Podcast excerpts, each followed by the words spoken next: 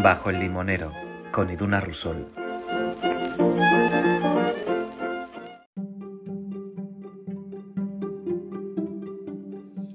Bienvenidas, bienvenidos a un nuevo episodio Bajo el limonero.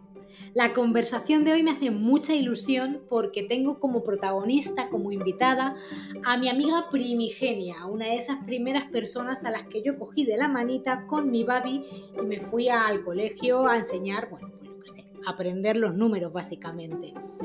Laura Medina es, como ya os digo, mi primera mejor amiga, que diríamos cuando somos tan pequeñitas. Llevamos décadas sin hablar, sin sentarnos a charlar largo y tendido y bastantes años sin vernos, salvo un encuentro bastante veloz en Madrid. Hacía muchísimo tiempo que no sabía nada de ella. Pero por fortuna las redes sociales tienen muchas cosas podríamos mejorar, pero también te acercan y te mantienen un poco al tanto de, de las vidas de esas personas que de otra manera no tendríamos ni idea. Y bueno, pues siguiendo un poco la estela de Laura Medina, yo sabía que estaba viviendo en Los Ángeles, que era streamer, que hacía mm, patinaje, pero allí lo llaman skate roller, ¿vale? Ya conceptos que a mí me son completamente ajenos. De hecho, el historial ahora mismo profesional de Laura Medina me es completamente ajeno, me resulta muy curioso que, porque ¿qué es tener una comunidad en Twitch?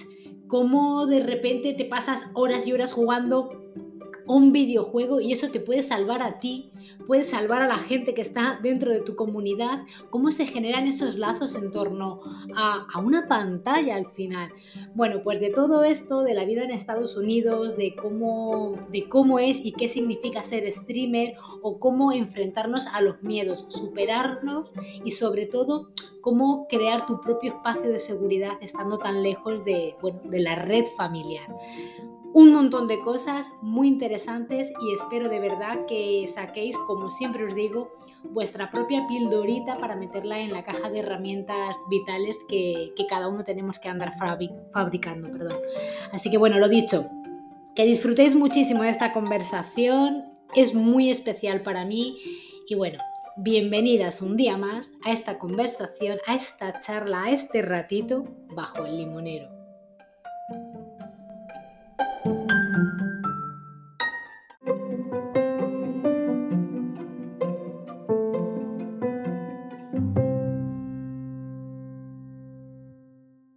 Bienvenida Laura a Bajo el Limonero. Ya lo he dicho en la presentación, que yo siempre biché un poco y voy contándole a la gente previamente quién es.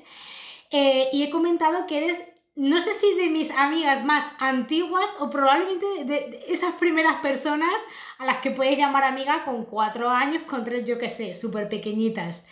Em, creo que debemos de llevar como 20 años o más sin, vernos, pues no lo sé, muchos más seguramente.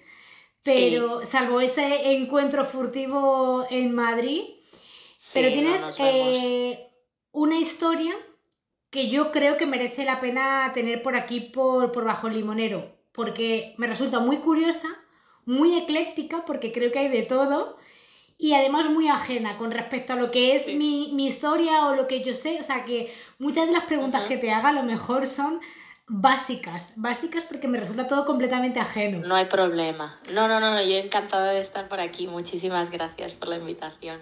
Y se lo decía a mi madre justo, estaba hablando con ella hace un rato, digo, ¿sabes a quién voy a ver ahora? A Iduna. Y dice, ¿qué? Digo, Aiduna. Dice, ¿y esto? Como raro, ¿no? Porque sí que es verdad que aunque nos conocemos desde que cuatro años, cinco, no, antes, por ahí, ¿no? No lo sé. Preescolares hasta los seis años. Sí, sí. Eh, íbamos a clase y todo, entonces, bueno, a, preescolar. Y, bueno, desde entonces luego perdimos mucho contacto, pero claro, hay, mucho, hay mucha tela que cortar, tenemos poco tiempo. muchísimo, muchísimo. Para de tantos años. Yo voy a intentar ir al grano para que la gente descubra conmigo todas esas dudas que he ido acumulando en todos estos años sin vernos. Así que vamos a preguntar por lo más básico y es... Em, ¿A qué te dedicas ahora o qué es lo que haces tú para disfrutar y para ganarte la vida? Las dos cosas que no tienen por qué ser lo mismo. Bueno, en estos momentos eh, bueno, yo me vine aquí hace 10 años y, desde antes, desde mis 20 y pico, soy editora de vídeo. Yo estudié realización de audiovisuales y tiré por el mundo de la postproducción. He trabajado en televisión durante muchísimos años, pero justo este año eh, me pillas que en, un año de muchos cambios en mi vida, ¿no? Acabé muy cansada de, ese ritmo, de esa rutina de, la televisión, de las prisas, de, todo corriendo, del estrés, ¿no? sobre todo en este país, que, el estilo de trabajo es incluso más, más duro. Y, bueno, ahora mismo me dedico también a la edición. Justo la semana que viene empiezo un proyecto de dos meses. Ah, voy a estar editando un podcast en inglés. Va a ser uno de mis primeros proyectos en inglés también aquí en Estados Unidos. Y, y también me dedico, bueno, es que ya te digo, como ahora estoy en un Tú sabes que a nuestra edad a veces se dan esas crisis existenciales donde quieres realmente encontrarte, ¿no? Entonces intento también ganarme la vida de las cosas que me gustan, como puede ser los streams en las plataformas digitales y la creación de contenido. Y también patino, entonces trabajo en un roller rink, eh, que es como una pista de patinaje de madera típica americana con, con su con su barra de hot dogs y pizzas y música de los 80. me encanta, me encanta. Porque bueno, trabajo también. Cuando estáis escuchando a Laura decir eh, este país, habéis hablado, ha hablado de Estados Unidos, tú estás viviendo en Los Ángeles, si no me equivoco. Sí, estoy viviendo en Los Ángeles, he hecho 10 años el día 5 de octubre. ¿Y, y cómo, es, cómo es vivir en Los Ángeles? O sea, ¿te terminas acostumbrando a, a ese caos o siempre hay algo que te chirría? Eh, bueno, la verdad que yo soy una persona que se adapta bastante bien a todo tipo de, lugares y circunstancias, ¿no? Y, yo creo que, lo pillé con muchas ganas, ¿no? Cuando llegué en 2013 tenía muchas ganas de un cambio. También, pues lo que nos pasa a muchos, ¿no? Que queremos salir de la rutina de lo de siempre y necesitamos aventuras y experiencias nuevas. Yo siempre he creído que vivir fuera me iba a completar de alguna forma y me iba a traer pues mucha, mucha evolución personal y demás y profesional y Los Ángeles era pues es la meca del cine y la televisión. Entonces dentro de lo que yo a lo que yo me dedicaba lo pillé con muchas ganas cuando llegué no me, me emocioné mucho. Sí que es verdad que esta ciudad es muy grande. Ya no solo el caos en sí sino la inmensidad no el otro día venían, venían unos amigos de España y era como que esto es muy grande. Es como que no se acaba nunca, ¿sabes? En todos lados tienes que conducir.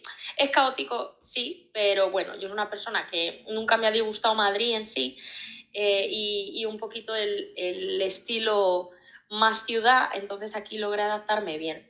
Sí que es verdad que el estilo de vida es muy diferente, la gente es muy de de su casa y trabajo y ya está. Entonces ahí las relaciones sociales están un poquito más eh, relegadas ¿no? a un segundo plano. Entonces eh, el capitalismo es bastante agresivo. Te comen las deudas aquí, si no te endeudas no eres nadie. bueno, e-, es, heavy, es heavy la cosa, ¿no? Entonces todo eso siempre me ha chirriado un poquito. No te voy a engañar. Porque el primer trabajo o, la forma en la que tú entraste a Estados Unidos, eh, ¿con qué proyecto fue o qué empezaste a hacer? Empecé a trabajar, bueno, yo en España trabajaba ya en Telecinco. Vale. Em, y entonces yo trabajaba para una productora que conocía gente aquí en Estados Unidos y en ese momento estaban buscando gente, eh, sobre todo de postproducción, y, pues, me, me ofrecieron venir pude arreglar pues todos los papeles por el tema de, de la empresa y empecé a trabajar en un canal de televisión latino. Ah, aquí en Los Ángeles, pero de emisión nacional en todo Estados Unidos y, y, parte de México también. Porque México con Estados Unidos está muy en relación, sobre todo en esta ciudad. ¿Y con, con la gente con la que tú trabajabas era gente eh, americana o al ser un canal latino trabajabas con gente vinculada del mundo latino? Sí, todo, todo Latinoamérica en general de todas partes de Latinoamérica he trabajado. Vale. Con algunas personas americanas, pero, pero la minoría. Y antes lo comentabas, que me resulta curioso, que mm, o sea, el estilo de vida es muy... Nosotros somos latinas, españolas, al final, tú terminar el trabajo y querer desconectar charlando con la gente, tomando toda una caña, o bueno, esos vínculos, ese sábado y vermú, bueno. Em, ¿Cómo se socializa allí? ¿O cómo has aprendido a socializar allí? Porque imagino también que al principio no será como ahora, pero bueno, ¿cómo ha ido siendo esa evolución a tengo que socializar en una cultura completamente distinta? ¿sabes qué pasa? Que al final mi, mi, mi estilo de relacionarme, sobre todo desde el principio, fue de que mucha gente estaba llegando al país a trabajar en esta empresa, entonces me relacionaba mucho con la gente del trabajo. Y al final Latinoamérica y España no somos tan diferentes Nada. como mucha gente lo quiere pintar. No Somos es. bastante parecidos. Entonces sí logré hace- hacer bastantes amistades y buenas relaciones durante mis inicios. Me adapté bien, sí, sí sentía a la gente, sobre todo mi entorno, muy parecido a lo, a lo que yo venía siendo, ¿no? De- desde España.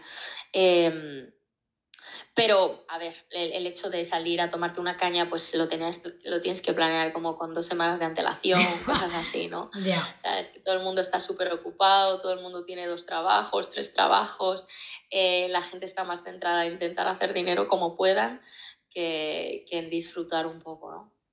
Porque Entonces, bueno, es difícil.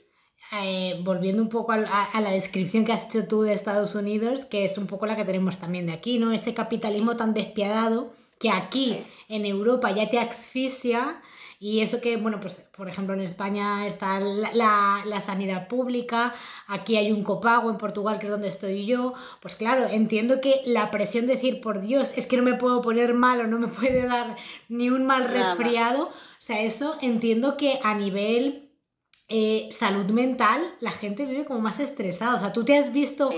Eh, con un estrés que no traías de España, por ejemplo. Sí, sí, sí, sí. Pero incluso teniendo trabajo, o sea, eh, los ambientes de trabajo son mucho más eh, dedicados a, pues eso, al, al estar viviendo para, para las empresas prácticamente, ¿no? No digo que todas, pero mis experiencias han sido, pues eso, muy, muy agresivas de, de tener que estar disponible casi 24/7, Ya. ¿no? Entonces ese estrés... eh, eh, laboral lo he tenido y el estrés de estar pues más ahogada o viendo a ver de dónde sacas porque tienes que buscar o un, ter- un tercer trabajo porque si no vas muy justa también lo vives, ¿no? Lo vives incluso, es que es, mu- es mucho más agresivo porque, por ejemplo, si en España pagas, no sé, ponte 600 eh, euros por un piso, pues En el mejor que ver de los cómo, casos. cómo ganas 600 euros, ¿no? Eh, aquí si no tienes un trabajo estable o eres freelance, que yo ahora mismo estoy de freelance, eh, ya no tengo que, no es que tenga que pagar 600 euros, es que tengo que pagar 1.600 dólares. Entonces, ¿de dónde sacas 1.600 dólares de la nada, no? O sea, tienes que, eh, te consume un poquito más, te, te hace replantearte las cosas y, bueno, yo la última etapa no te niego que sí que estoy planteando volverme también por, por eso mismo, porque pues no quiero vivir angustiada mes tras mes, ¿no? Sobre todo por eso, porque soy autónoma en estos momentos. Aparte aquí el trabajo es como te echan y no, casi no te dan indemnización. El paro es De broma. una mierda, vamos, paupérrimo, así, una cosa que dices no merece la pena ni siquiera pedirlo, porque es que esto no me da para nada, ¿no? Entonces, bueno, sí, sí, sí es una situación bastante más agresiva, yo diría, que en España incluso. Sí, sí, no, eso yo me lo imagino. De hecho, yo muchas veces me he replanteado quizá eh, las ideas más locas o como iniciativas muy mm, chulas o ideas de, no sé, de monetización de proyectos que a lo mejor aquí no se ocurren, se tienen que ocurrir en Estados Unidos porque al final tiene que, lo que tú acabas de definir, ¿no? Tengo que intentar buscar cómo sacar dinero ¿De porque es que mi salud y una serie de cosas muy básicas van en ello. Em, tiene que estar cubiertas, sí. Tú, eh, Sí, creo que hay mucha creatividad por eso claro. en este país, ¿eh? Claro, claro, claro. Muchísima. Es una locura. Tú, por ejemplo, em, lo de streamer, que ahora quiero, quiero ir a, a- a la definición de eso. ¿Qué es ser streamer? ¿Qué es lo que haces? Em, esto que es como una vía alternativa a tu trabajo. Sí. Eh, ¿cuándo, cuándo empezaste con esto? ¿Fue a, raíz de eso de decir, mira, me tengo que buscar eh, otra vía para, pa- o para calmarme porque esto me gusta y, y me da salud mental? ¿O porque necesito dinero? ¿O cómo fue el detonante de, venga, me voy a poner a ser streamer? Bueno, en realidad no, no fue por ningún motivo económico ni nada que digas, bueno, ya que estoy en una situación de desesperación, voy a ver por dónde, ¿no? No, fue hobby, simplemente, yo siempre, siempre he sido muy gamer desde chiquitita, tú y yo ya no nos veíamos cuando estábamos en, en primaria, pero yo jugaba videojuegos con mi padre desde los ocho años, entonces toda la vida he estado vinculada, en mis veintipico empecé a jugar eh, algún juego online, me trajo eh, nuevas amistades, me trajo una vida social diferente. Em, entonces, bueno, ya cuando me vine a vivir aquí, pues dejé el, gaming prácticamente por, por completo. Pero después de unos años, pues dije, bueno, me voy a comprar mi PC, voy a usarlo para editar, pero ya que tengo un buen PC, voy a jugar alguna cosa de vez en cuando, ¿no? Y jugando algún juego que otro online, eh, empecé a también... Yo siempre he sido de ver mucho YouTube, me ha gustado mucho ver a los creadores de contenido de diferentes temas, no necesariamente de gaming, pero también de gaming. Aprendo mucho a través de, gente que pues, sube todo tipo de contenido a, redes. Em, y nada, simplemente empecé a ver que había youtubers que empezaban a hacer como live streaming de lo que jugaban. Claro. Y uh, bueno, haciendo amigos eh, por ahí por las redes, me dijeron, ah, cómprate una webcam y tú también haces, porque tú tienes tu carisma y, y puede estar bien, ¿no? Y fue por allá por el 2019 que empecé a tomármelo un poquito más en serio. Y empecé a tener buenos números, creé eh, una comunidad muy bonita casi casi desde el inicio. Qué guay. Y así, la verdad que me dieron el partnership de Twitch el verificado súper rápido, como a los cuatro meses, y tuve un crecimiento bastante grande al principio, los primeros meses. Después se mantuvo, ¿no? Se mantuvo un tiempo y yo siempre me lo tomaba como un hobby, pero sí que es verdad que el streaming me sacó eh, quizá una Laura un poquito más eh, extrovertida, más como en su salsa, ¿no? Como su en su ambiente, algo que a lo mejor fuera de eso es difícil encontrar, ¿no? Porque a veces las relaciones eh, en la vida real pues no son iguales que, las relaciones en Internet. Y a mí Internet me ha dado muchas amistades, muchos amigos, muchos amigos y, y creo que el stream me ha dejado ser yo de alguna otra manera. Qué bueno. Y um, básicamente ser streamer consiste en crear contenido en, en directo Puede ser jugando, puede ser haciendo algún evento, puede ser compartiendo con el chat. Siempre tienes un chat live que ellos pues van hablando contigo, te van dando temas de conversación o tú quieres hablar sobre algo en concreto. Ayer estuve en directo como tres horas solo hablando y nada más pues te preguntan cosas de, pues, del país, de Estados Unidos. Siempre he pensado que eso, eso me vendría muy bien llevarlo para YouTube porque hay gente muy interesada en saber cómo es la vida aquí. Sin duda. Mucha gente que se quiera mudar o simplemente que tenga curiosidad, cómo eres tú adaptándote allí o viviendo allí. Exacto. Y durante cuatro años, desde 2019, pues al final mi comunidad me conoce, yo los conozco a ellos, a los que han sido, a los que se han quedado, ¿no? Y hay gente que va y viene y todo eso, pero se crea unos vínculos muy bonitos. Tanto así, yo al principio jugaba un juego que se llama Fortnite y estaba más enfocado a los adolescentes, los niños adolescentes, entonces tenía mucho público de esa edad. Y han pasado tantos años que yo tengo gente que ha llegado a mi chat con 13 años y ya ha cumplido 18. Qué bueno. O sea, les has visto crecer, sus gustos han ido cambiando y evolucionando contigo. Formas parte de su red, porque al final, eh, lo has comentado antes y es verdad que, que Internet favorece que relaciones que a lo mejor te costaría mucho más entablar en el cara a cara, pero ya no por timidez, sino por la dinámica de trabajo y por la, dinámica, de ocio también. Em, Totalmente. Pues el sentir que puedes estar hablando con alguien desde tu casa, esa pantalla también te acolcha un poco. Y, yo no sé si, si tú has visto cómo han ido evolucionando la gente, eh, la comunidad gamer, cuando todo esto empezó y era nuevo, pues creo que todos nos acercábamos con curiosidad. Yo no he llegado a profundizar tanto como tú, pero entiendo que íbamos con una curiosidad y con un desconocimiento que ahora ya no se tiene. No sé, ¿cómo has visto tú esa evolución del mundo la Evolución. Cuando yo empecé, realmente, sobre todo en la plataforma donde yo estoy, que es Twitch, eh, realmente no había tanta gente, sobre todo comunidades hispanohablantes, haciendo directos en esa plataforma. Entonces era todo bastante nuevo, pero sí que es verdad que yo entré con un juego que estaba en boom y, y, había mucha gente que se empezaba a interesar. Había youtubers muy grandes en español que empezaban a interesarse en Twitch y poco a poco hubo una migración de YouTube a Twitch de casi toda la gente que tiene millones de seguidores en el mundo del gaming en español, de YouTube a Twitch durante el 2019 y 2020. ¿Qué pasó en 2020? Con la pandemia, eh, Twitch reventó. Reventó, todo el mundo empezó a hacer contenido porque, porque los números subían, la gente estaba en su casa, los chavales estaban en su casa, no tenían que hacer más que, pues, que entretenerse con lo que podían. Twitch era una herramienta que, que se, se, se, reventó, reventó durante todo el 2020 y 2021. Entonces muchos streamers empezaron a hacer grandes cosas, empezó a crearse una comunidad más de gente grande y luego que nos quedamos los que íbamos siendo más pequeñitos y demás. Eh, Twitch cambió mucho desde que yo empecé hasta ahora, ¿no? Ahora es... siento que el ambiente es un poquito más tóxico en general entre los streamers, porque quieren hacer, hacen muchas series, muchas comunidades, pero también hay mucho pique, hay egos, hay esas cosas, ¿no? Yo me desvinculo mucho porque como para mí no deja de ser un hobby, no he crecido lo suficiente como para dedicarme a ello, pues yo voy bastante a, mi rollo, no te lo niego, pero bueno. Para que yo me Básicamente sí, cambió mucho. Twitch era como una red social que nació de Twitter o algo así, o me lo estoy inventando yo, porque estoy perdidísima.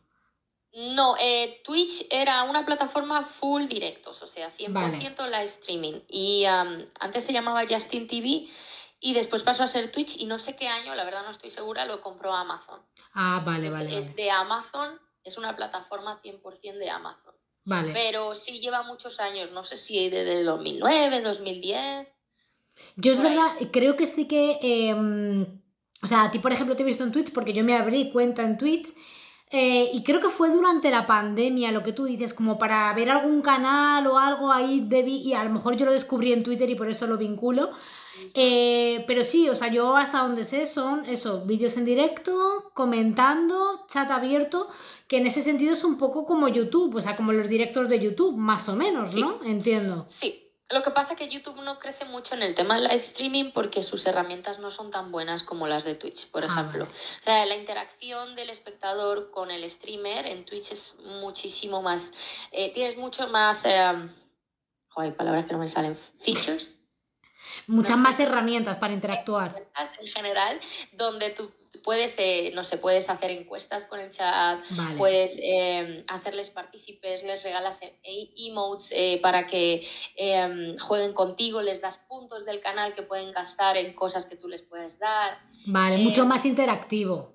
Es más interactivo en general. Sí, hay algunas cosas que, o sea, Twitch no es perfecto para nada y todavía pues la comunidad sigue queriendo que, que nos escuchen y que mejoren varias, varias cosas, pero en comparación con otras plataformas, pues por eso se mantiene casi como casi casi como monopolio del live streaming dentro de lo que es el gaming y eventos y demás, ¿no? Porque ya muchas televisiones están haciendo retransmisiones en Twitch. Claro, claro, Sobre todo en Estados Unidos hay partidos de fútbol americano que se retransmiten en la plataforma.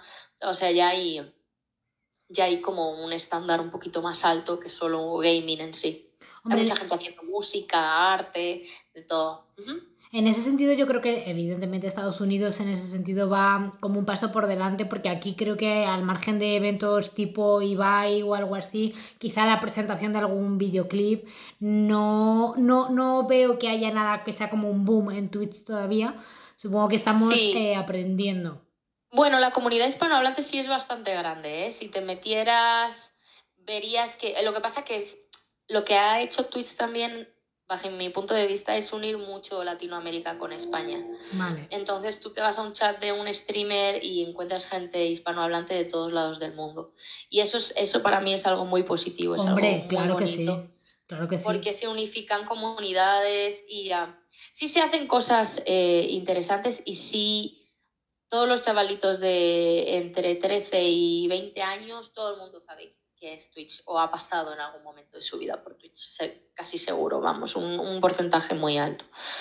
Eh, y entonces sí, incluso los eventos más grandes de la plataforma de todo el mundo han sido en español. Ah. O sea, sí, sí tiene repercusión interesante, la verdad.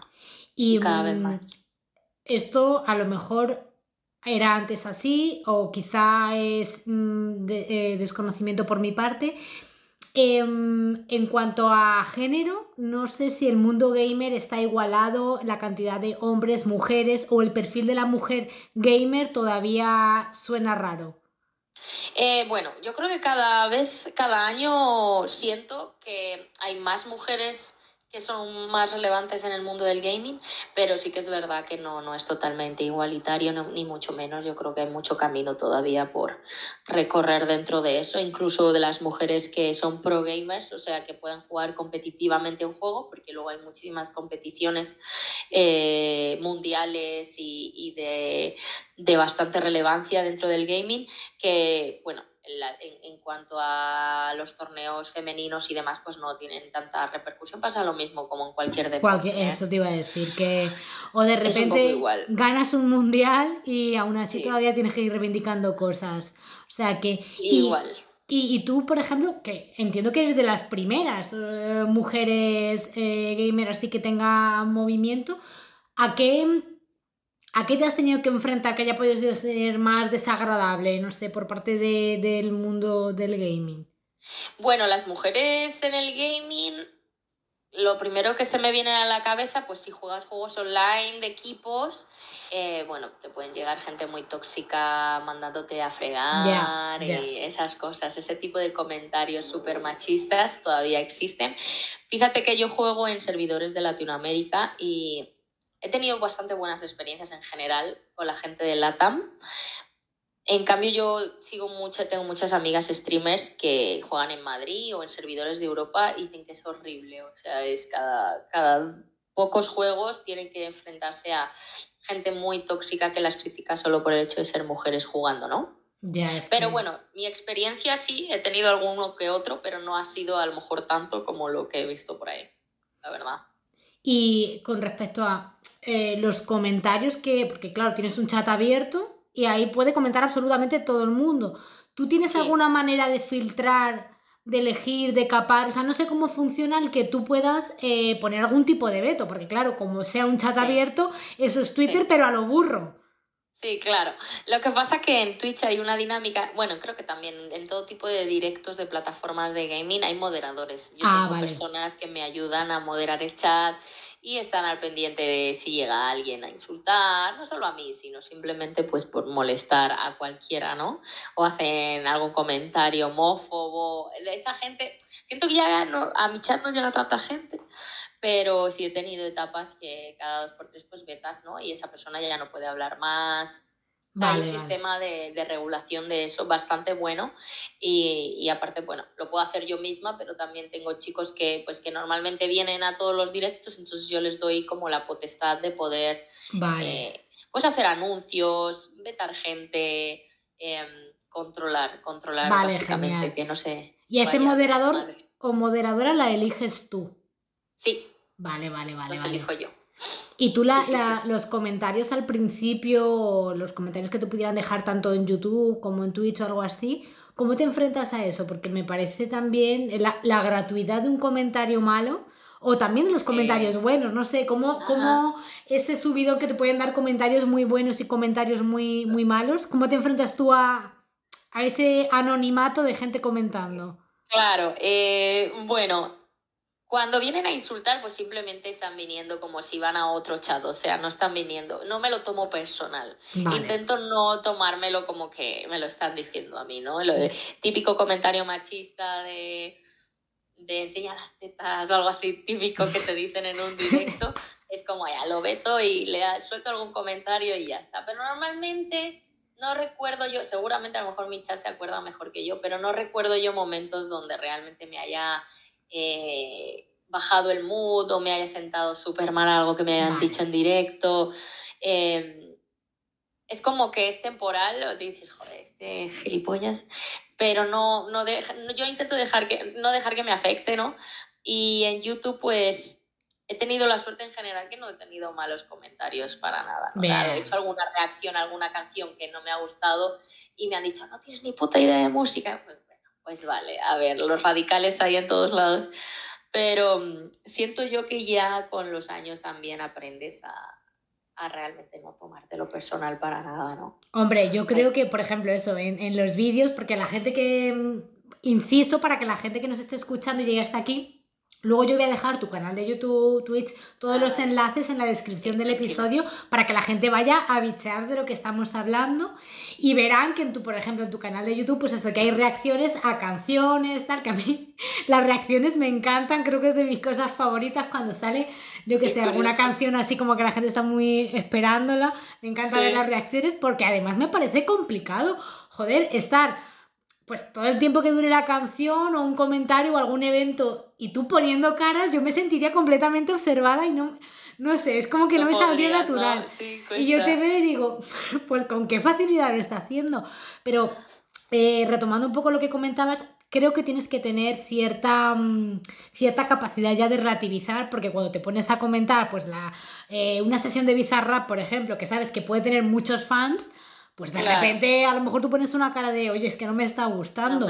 pues tú ya tienes, eso tú ya lo sabes de antemano, ya sabes que va a haber hate. Sí, que hay mucho hate en general ahora. Yo creo que en los últimos tiempos más aún. Eh, bueno, ya si entras en Twitter, eso es la jungla, pero eh, Twitter es otro mundo también aparte.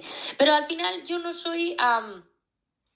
como yo no soy tan grande, quizá a lo mejor si fuera más grande y el hate fuera más masivo. Ya estaríamos, estaría haciendo otro tipo de, valoración en base a eso. Te diría, a lo mejor lo he pasado mal, pero, no he vivido una experiencia donde, donde me haya llegado mucha gente en un tema determinado a, a, hatearme, ¿no? Entonces, bajo mi experiencia, yo me lo tomo así. Aparte, es como que veo que muchas otras, otras personas sufren tanto por el hate que lo ves desde fuera y dices, pues realmente tanto te puede afectar algo que te dice alguien que no conoces, que no te conoce, no sabe quién eres. Si lo relativizas un poquito, en realidad somos nosotros los que le estamos dando esa importancia, que no la tienen, porque no la tienen, ¿no? Entonces, bueno, yo creo que he aprendido más de ver cómo otros lo pasan mal y decir, que algún día me pasa, ¿sabes? Calma y piensa lo mismo que estás pensando ahora, ¿no? es básicamente eso, por eso creo que me lo tomo así más calmadito. Vale. Sí. Mm, voy a ir avanzando con otro de los temas que me encantan. Luego seguramente o no, no sé, vincularé preguntas y a lo mejor volvemos al mundo streamer. Pero eh, hay algo que también me llama mucho la atención y es eh, lo del patinaje, el roller este que ah, hemos comentado. Quiero decir, ¿de dónde? ¿De dónde? ¿Cómo? Porque además en los vídeos en los que yo veo tú no tenías ni idea, o sea, tú has empezado también desde el principio. Sí, básicamente sí. Es que, ¿sabes qué pasa aquí? Siento yo que en España no tanto, pero esto lo he hablado con, con españoles y dicen, pero a ver, eso lo hacía yo cuando tenía 10 años, ¿no? Pero aquí hay una cultura del skate y el roller skate en general bastante grande, porque, bueno, no sé, has visto típicas pelis americanas que están patinando por la playa. Bueno, pues eso es así en la vida real. Yo me acuerdo cuando era niña veía Pacific Blue, no sé si te acuerdas. Esa es la imagen que me ha venido a mí. O sea, yo cuando te veo veía con el patinaje y esta descripción de la playa estará en 150 películas, pero yo es Pacific Blue, claramente. Pacific Blue de toda la vida. Y yo cuando, cuando siempre que veía Pacific Blue es como algún día voy a estar por ahí, ¿no? Y fíjate cómo es la vida. Pero mm, eh, básicamente aquí hay mucha cultura de eso, entonces yo empecé a ver vídeos. Yo patiné para empezar, cuando era niña, dos años, así, uno o dos años, como con 10, 11 años me metí. Tengo por ahí una foto en patines y ya, con 10 añitos. Pero eh, recuerdo pues dar mis, mis piruetas, mis vueltas y hacer alguna cosilla que otra, ¿no? Como era niña y siempre quería hacer de todo, yo toda la vida he querido hacer y investigar y se ve, se, nota. Siempre he sido así dejé el patinaje, me metí a karate y luego a gimnasia rítmica, a todo, ¿no? O sea, siempre le he dado de todo, incluso ya de adulta. Y uh, bueno, simplemente pues eh, cuando yo me vine aquí a Estados Unidos me compré unos patines, patiné dos días, porque hay muchos eh, sitios así típicos americanos que entras y, patinas y tal, es como muy normal. Y, y, ya el año pasado empecé a ver en Instagram, me salían salir reels de patinaje, tú sabes que si le das like el algoritmo te, saca más y más y más. Y vi que había una comunidad bastante grande aquí en, en ah, Los Ángeles y en el sur de California. Y una amiga me, me dijo, ah, voy, vamos a patinar a la playa. Me alquiló unos patines y dije, no, yo tengo que comprar unos ya. Porque quiero volver a esto, ¿no? Te convenció rápido.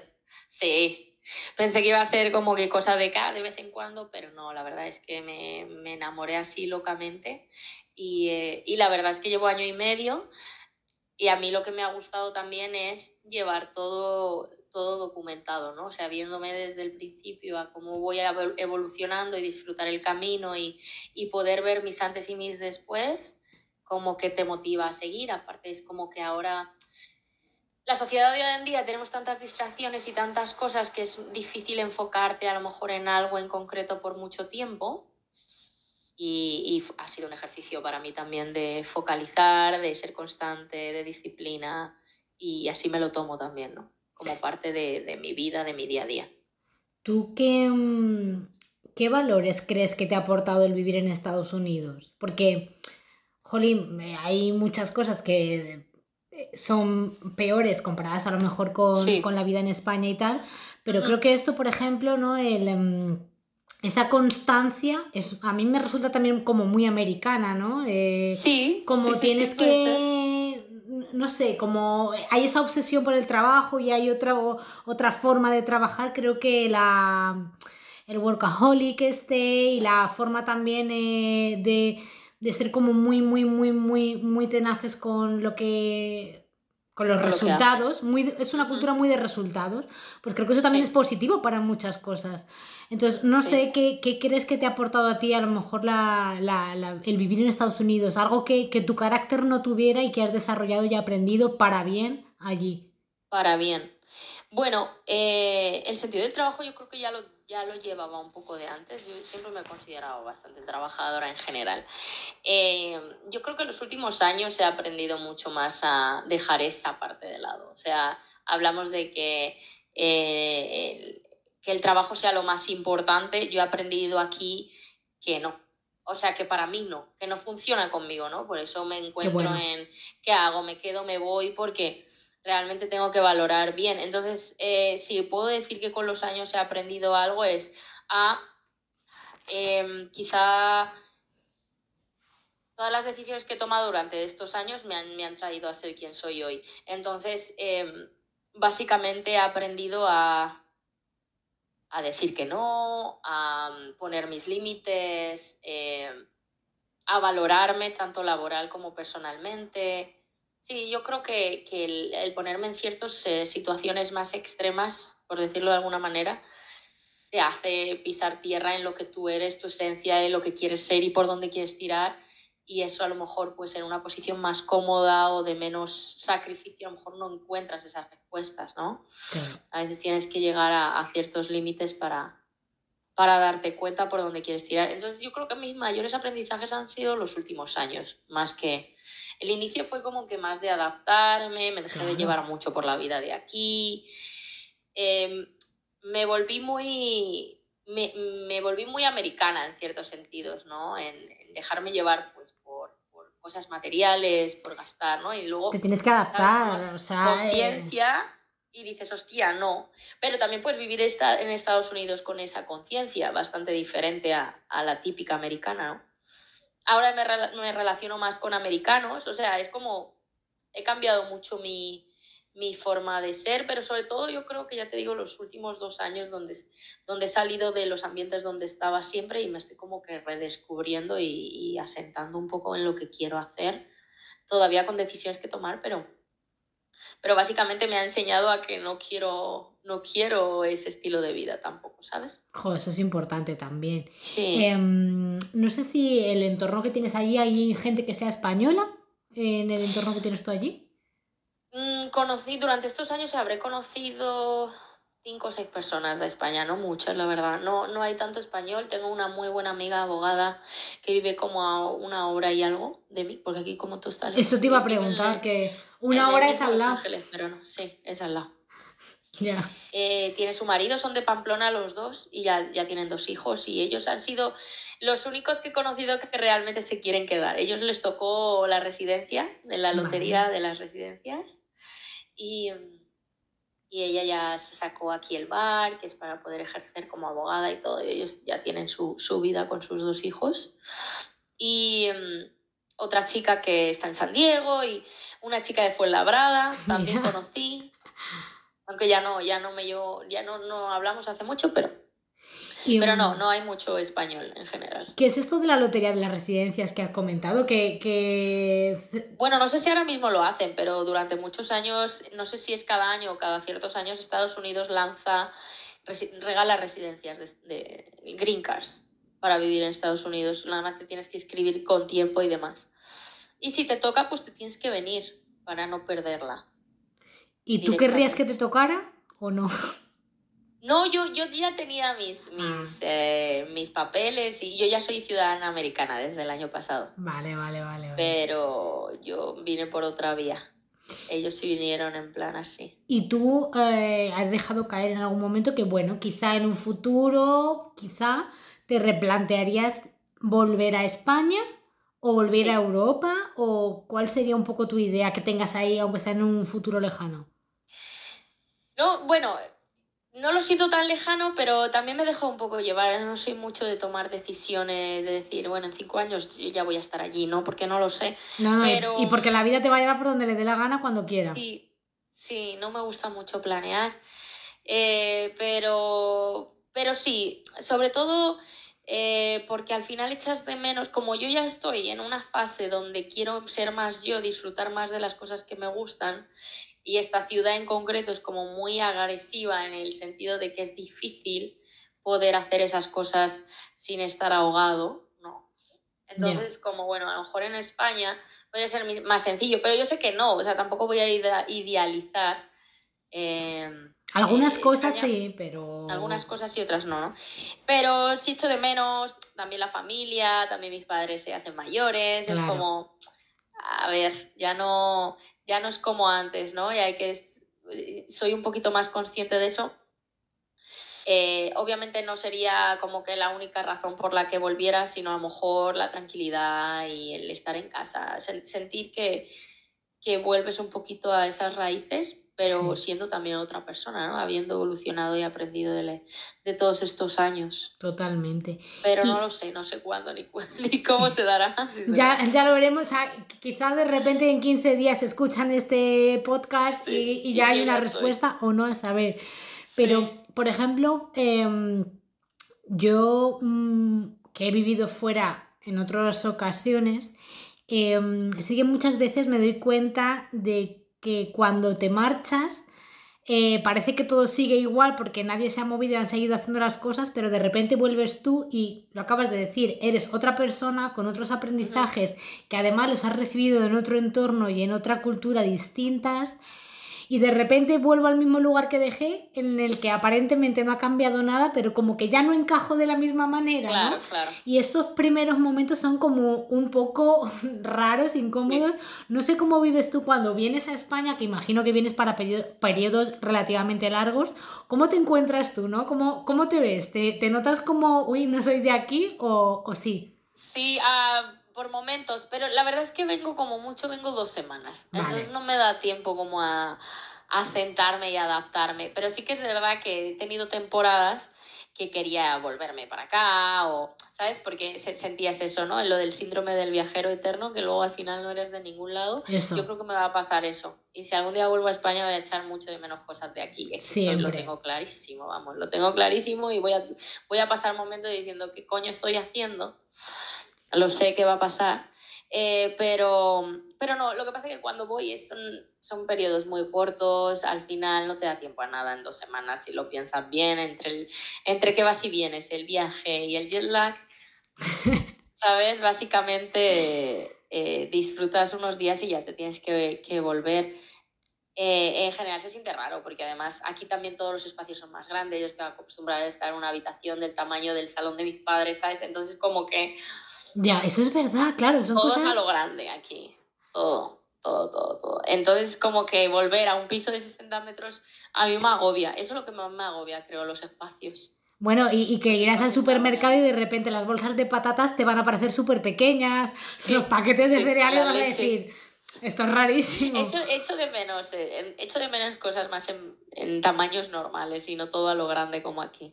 Claro, porque yo, por ejemplo, cosas básicas de allí. Si tú vives sola y te tienes que ir a comprar al supermercado el, el paquete de leche, pues si a mí se me pone a veces malo un paquete normal Malo. de aquí, Sí. imagínate allí.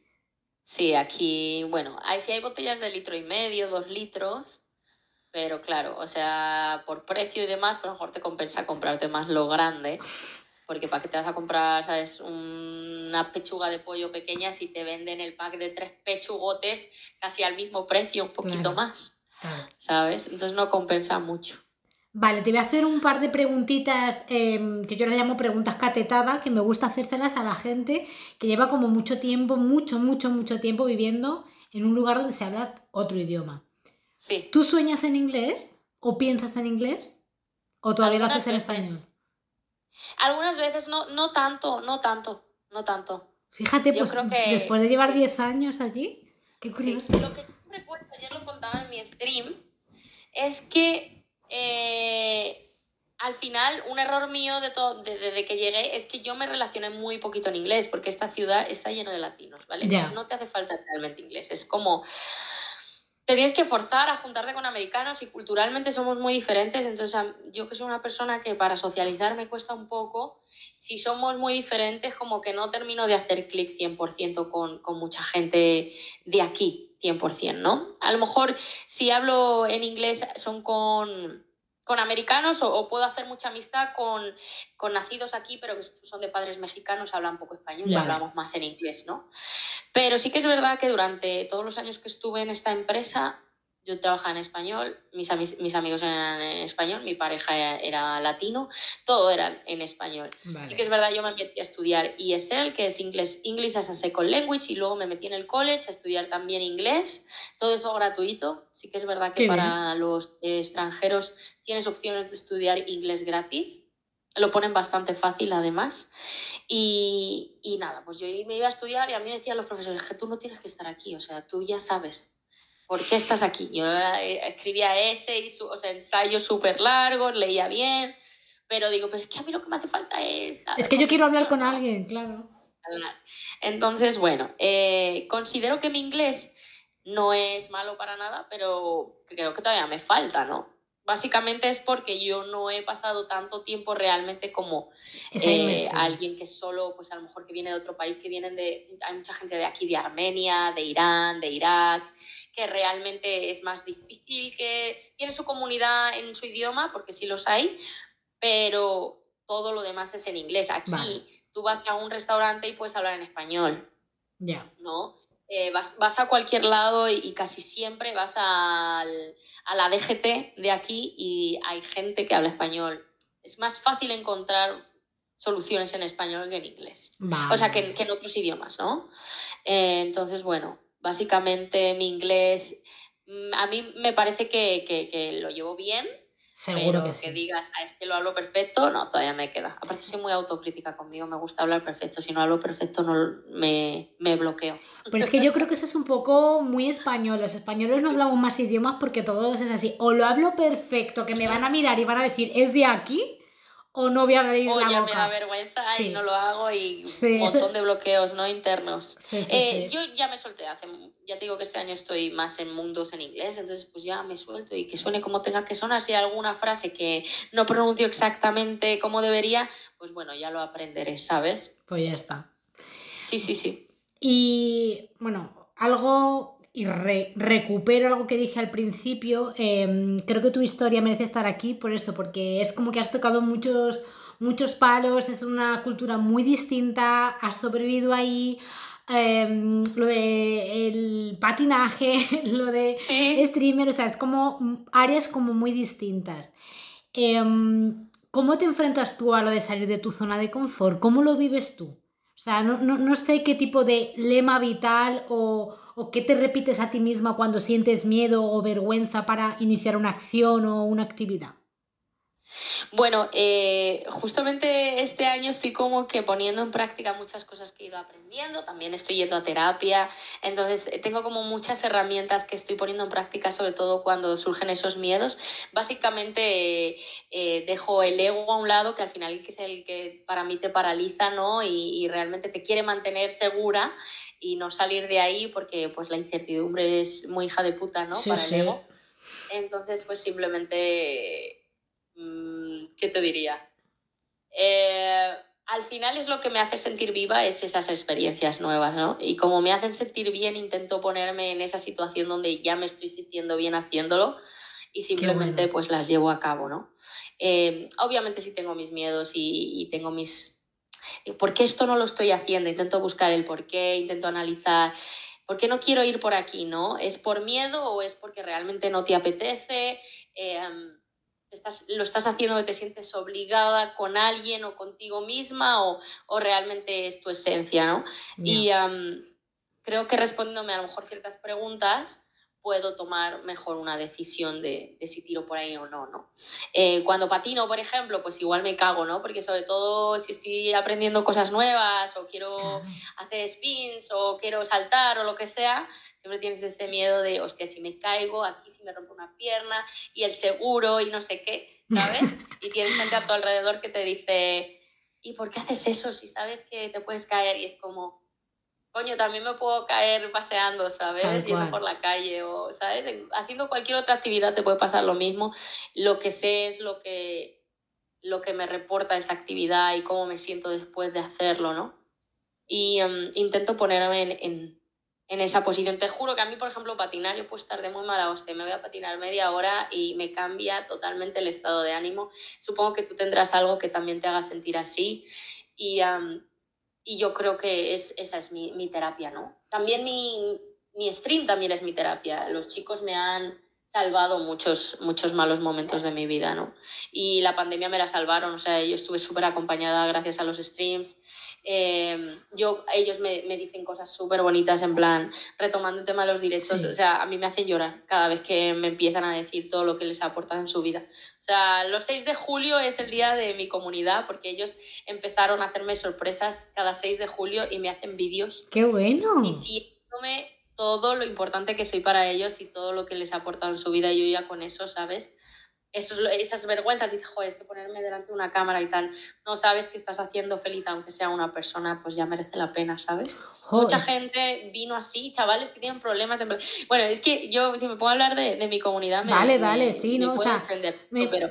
me, me, resulta muy curioso eso que acabas de decir, ¿no? Que, que claro, que, que, a ti te aportan muchísimo, es tu zona de sentirte a sí. salvo, de que te da a ti un chute de energía, pero claro, la, la gente que te venga contando, pues a lo mejor historias tremendas y que te digan, oye, este, estas horas que estoy aquí contigo me estás salvando. ¿Tú cómo gestionas eso también? No me lo creo mucho. Esa es difícil de gestionar. Claro, es, es una responsabilidad. Sí, sí, totalmente. Y ya, ya te digo, yo tengo gente en mi stream que, por ejemplo, que chavales jovencitos que han salido del armario en mi directo. En plan me de, encanta, me encanta. ¿sabes? Aquí puedo ser yo, eh, esta comunidad me encanta, no solo yo, a lo mejor amigos que han hecho dentro del chat, eh, puedo ser yo, ¿cómo? y te pregunto, ¿cómo le digo a mis padres? Eh, ¿Cómo crees que debería gestionar, no sé qué estudiar, cuando termine el instituto, qué hago? Y claro, te dices, vale, yo no soy terapeuta, yo no te puedo ayudar, pero mira, mi experiencia tal, tal, tal. Y, y todo eso, bueno. el que te, dejarte conocer de esa manera les aportas tanto que ya te digo que también es una parte de mí que a día de hoy también me da vergüenza ciertas cosas dentro de los directos o dar ciertos pasos o, o no sé, eh, hacer diferente tipo de contenido por si no funciona, pero al final eh, con lo que te quedas es con todas estas valoraciones súper positivas que siempre te hacen los chicos y que, y que yo que sé, que llega alguien nuevo y está media hora y dice, ¿sabes? Me iba a ir a dormir, pero es que me voy a quedar porque estoy súper entretenido. Qué bueno. O sea, esas cositas como que dicen, no, pues es que yo tengo que seguir haciendo esto, ¿sabes? No por mí, a lo mejor tanto, sí por mí, porque al final También. uno lo tiene que hacer por uno, pero saber que al final de, de, de rebote estás ayudando a alguien mola mucho, la verdad. Y así, mm, no sé si tienes previsto, desde un, me da igual lo que sea, desde un tipo de contenido a una nueva actividad, algún reto que te hayas puesto, o sea, ¿qué cosa nueva que te dé un poco de miedo vas a probar de manera inminente?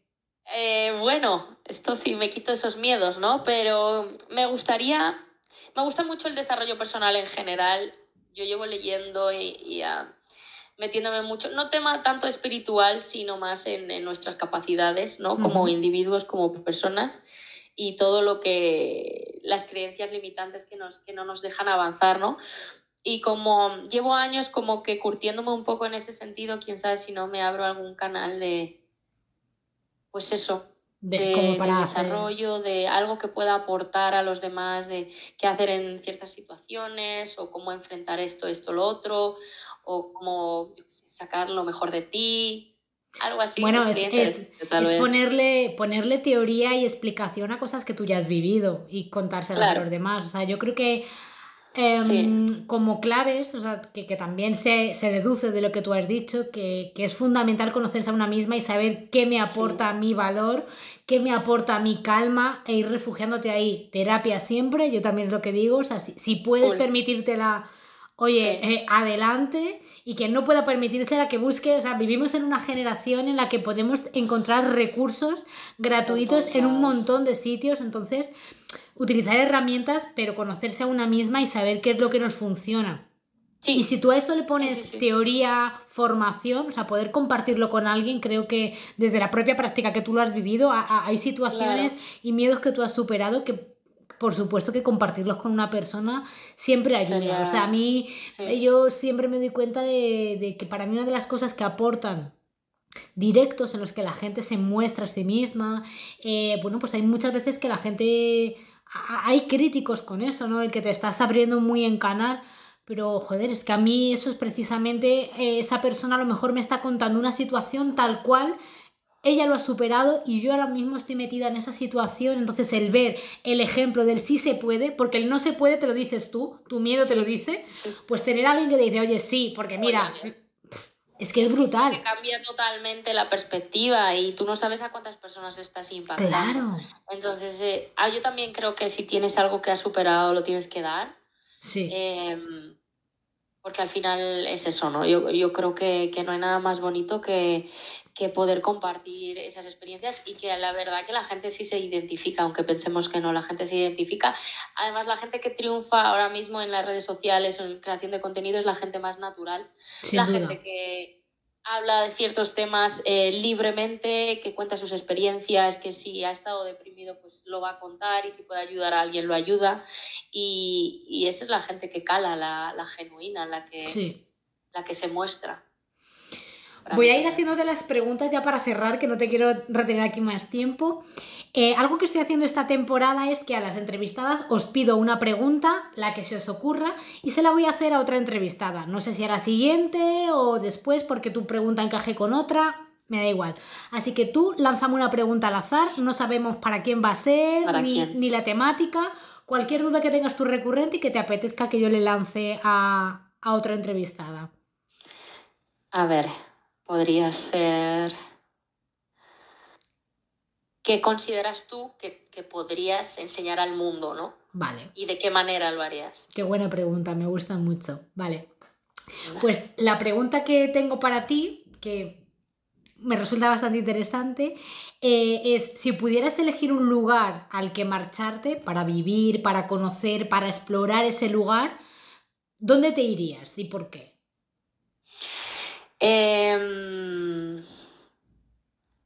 es una pregunta difícil porque como que me gustan muchos países. He tenido la suerte de poder viajar un poquito y, em, por ejemplo, me gustaría en algún momento, si se pudiera, a lo mejor vivir una temporadita en Ciudad de México. Eh, me gusta mucho la cultura mexicana, me, encanta cómo son em, se parece, tiene tintes a Madrid en muchos aspectos y como que me gustaría explorarla un poquito más, no estaría mal. Y luego de Europa, en realidad en Europa también tengo ahí como la cosita de, vivir en algún país europeo, pero mm, no sé, me, a lo mejor Italia, me gustaría estar, por Italia, pero no sabría qué. A mí Roma me encantó, es que yo sí soy de ciudades a lo mejor un poquito más, más grandes, caóticas, sí. Sí, sí, pero sí me gustaría. Vale, pues nos quedamos. nos quedamos con Ciudad de México y Roma. De momento, pues no sabemos lo mismo. Lo mismo cae. Vale, y ya para cerrar te voy a ir mm, haciendo la, pregunta con la que cierro siempre las entrevistas. Y es que, que te imagines que estás bajo un limonero. Ese limonero puede estar en Los Ángeles, en Ciudad de México, Roma, Madrid. Elige tú el lugar, el escenario e imagínate, pues eso, bajo un limonero y me gustaría que me dijeras con quién querrías estar sentada, tranquilita, bajo un limonero y de qué te gustaría estar hablando. A ver, déjame. Es libertad, libertad. Puede ser eh, gente que esté viva, que ya no esté, Ah, puede ser a lo mejor un personaje de un libro con el que te gustaría sentarte a charlar, en lo que tú quieras. Libertad creativa y de elección absoluta. Bueno, así lo primero que se me ocurre, me gustaría estar probablemente con mi madre, porque echo de menos esos momentos, ¿no? Al final son 10 años lejos de la familia y ah, creo que valoraría mucho un espacio con ella, bueno. probablemente. Sí, Y pues nada, intentaría hablar de la vida y hacerla ver pues que, que hay muchas cosas bonitas por las que dar gracias, que aunque no esté cerca, pues ella tendría que estar muy, muy agradecida de, pues de, de estar viva, de estar viviendo y, querer seguir viviendo y experimentando, ¿no?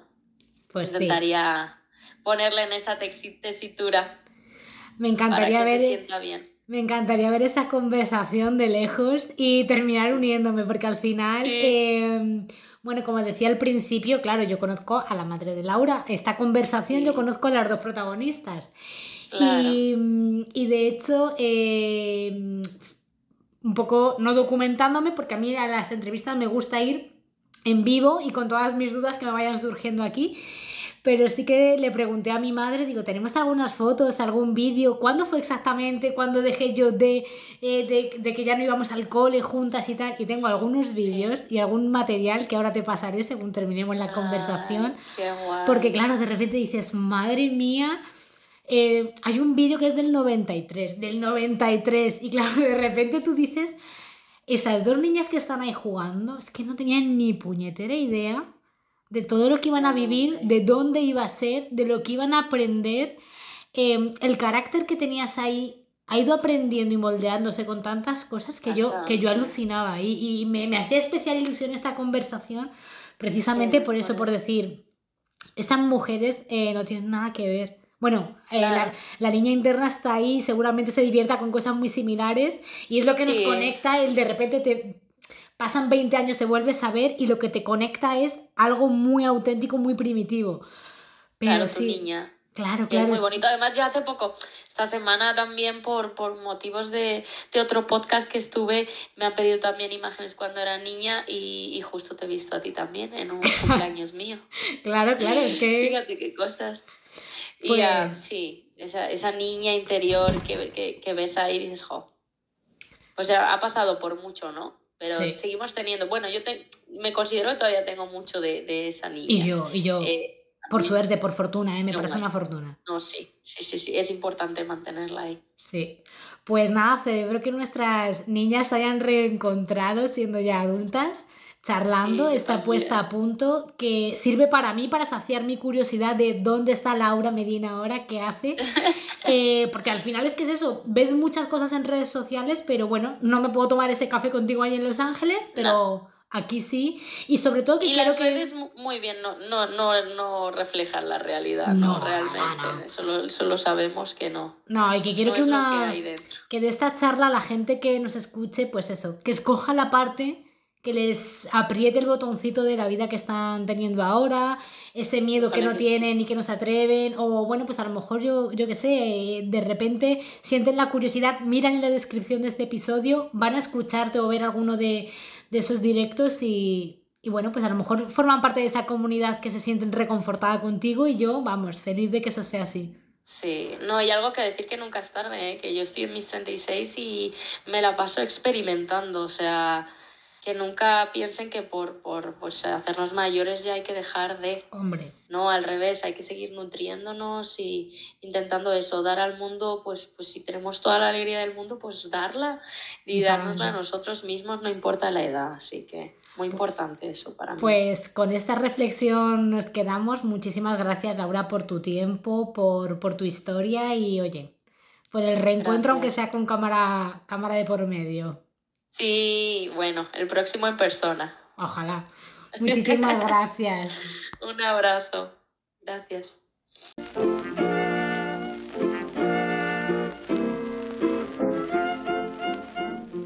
Gracias por haber estado con nosotras en este nuevo episodio de Bajo el Limonero. Yo soy Iduna Rusol y como tal me podéis encontrar en todas las redes sociales. Iduna Rusol, no hay pérdida. Ahí os cuento mucho más de las mujeres a las que entrevisto y sobre todo también hablo de lo que escribo y de los cursos o talleres de escritura creativa e inteligencia emocional, sobre creación de personajes y otras temáticas que voy impartiendo de vez en cuando.